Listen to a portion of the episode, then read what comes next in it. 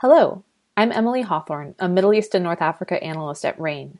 This podcast is brought to you by RANE Worldview, the premier digital publication for objective geopolitical intelligence and analysis. Subscribe today at stratfor.com.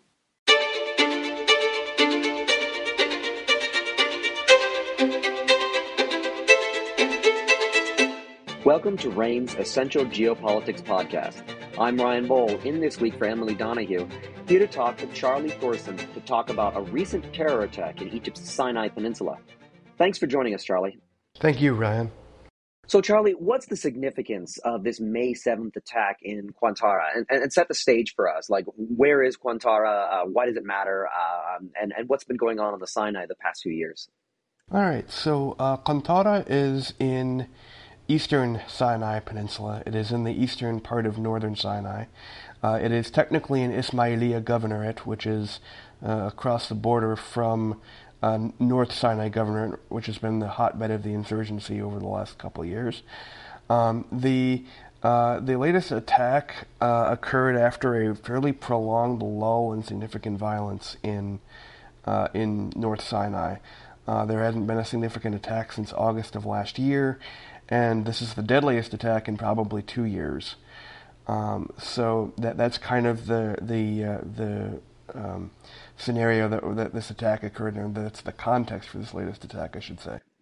So, what insights does this attack provide us into Wilayat Sinai's uh, capabilities?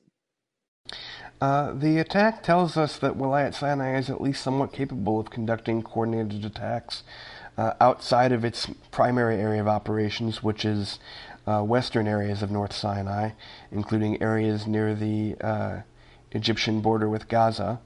Uh, it also tells us that uh, Wilayat Sinai, uh, it, you know, it, more importantly, that the Egyptian offensive against Wilayat Sinai was at least partially unsuccessful. Uh, that the group maintains this level of capability.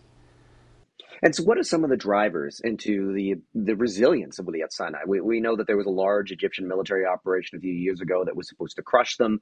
Um, and of course, the Egyptian government is a pretty authoritarian government with a lot of police powers. So, so what is helping provide their resilience? What are the social conditions and the economic conditions in the in the Sinai Peninsula? Well, the the economic and social conditions in the Sinai Peninsula is that it's been an ungoverned space for an extended period of time, uh, even since the 1967 war, where it's been at best uh, a, a semi governed space for the Egyptian government. Uh, more recently, uh, evidence has come to light of significant human rights abuses in Sinai, and um, the uh, Wilayat Sinai did specifically cite uh, unspecified human rights abuses against female prisoners as their motive for the uh, May 7th attack. So the Egyptian government's uh, crackdown, while tactically successful, has left a uh, important gaps as far as um, the human rights aspect of things that uh, Wilayat Sinai has been able to exploit to a certain extent. And are there any indicators we should be looking for that would point to an increased threat from the group, uh, from both within metropolitan Egypt and perhaps even abroad? Uh, a big indicator of increased threat would be if it if Wilayat Sinai manages to conduct attacks on the uh, western or sorry the eastern side of the Suez Canal, um, particularly if it is able to con- those would be attacks in mainland Egypt. They would indicate a uh, uh, that the group is capable of posing a large a larger uh, geographic threat to the rest of Egypt and not just uh, confined to the Sinai Peninsula itself. Um, it uh, may also suggest a potential threat to uh, shipping in the Suez Canal well, certainly something that we will be keeping an eye on uh, as as we continue to track terror threats around the world as well as within the Middle East in general. Sign up for the free Worldview newsletter from RANE. We'll send you regular updates on terrorism as well as geopolitics of the Middle East. Find out more at worldview.stratfor.com. That's worldview.stratfor.com. I'm Ryan Bohl. Thanks for listening.